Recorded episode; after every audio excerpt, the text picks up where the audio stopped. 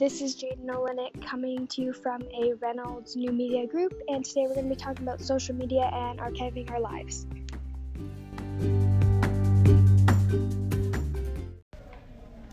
Okay, Piper, um, how do you archive your life, and what do you think is the best way, in your opinion?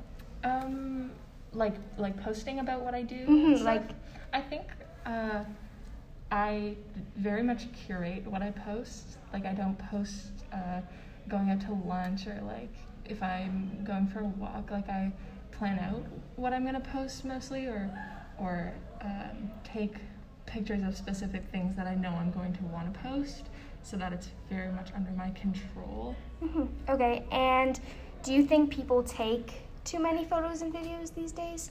I don't think so. I think that the world is like evolving in a really technology forward way and like I actually think it's quite cool that we can take so many photos and videos and have them stored so easily.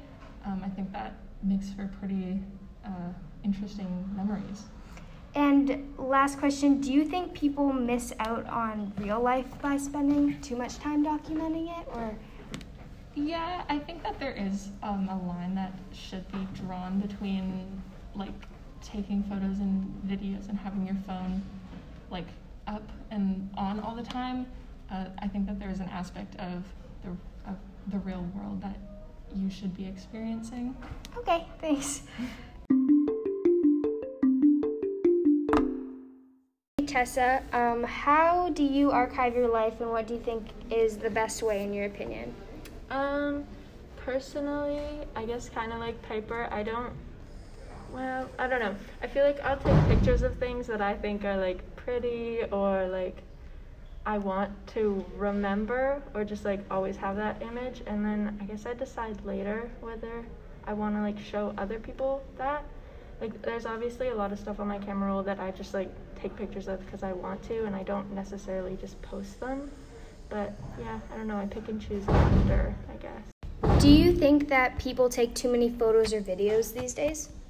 Um, I think that some people can, um, but I think probably like something that's more of a problem is like when people overshare what they take videos and photos of. Like, I think it's like your own personal personal preference whether you want to document like everything that happens in your life, but like Do you think people miss out on their real life by spending too much time documenting it? I think that can definitely uh, happen. Um, I think if people are too obsessed with like living their life according to how they're going to be able to document it, that can become a big problem. But not necessarily like living your life and then having photos and videos as memories. I don't think that's too big of a problem. Okay, thank you.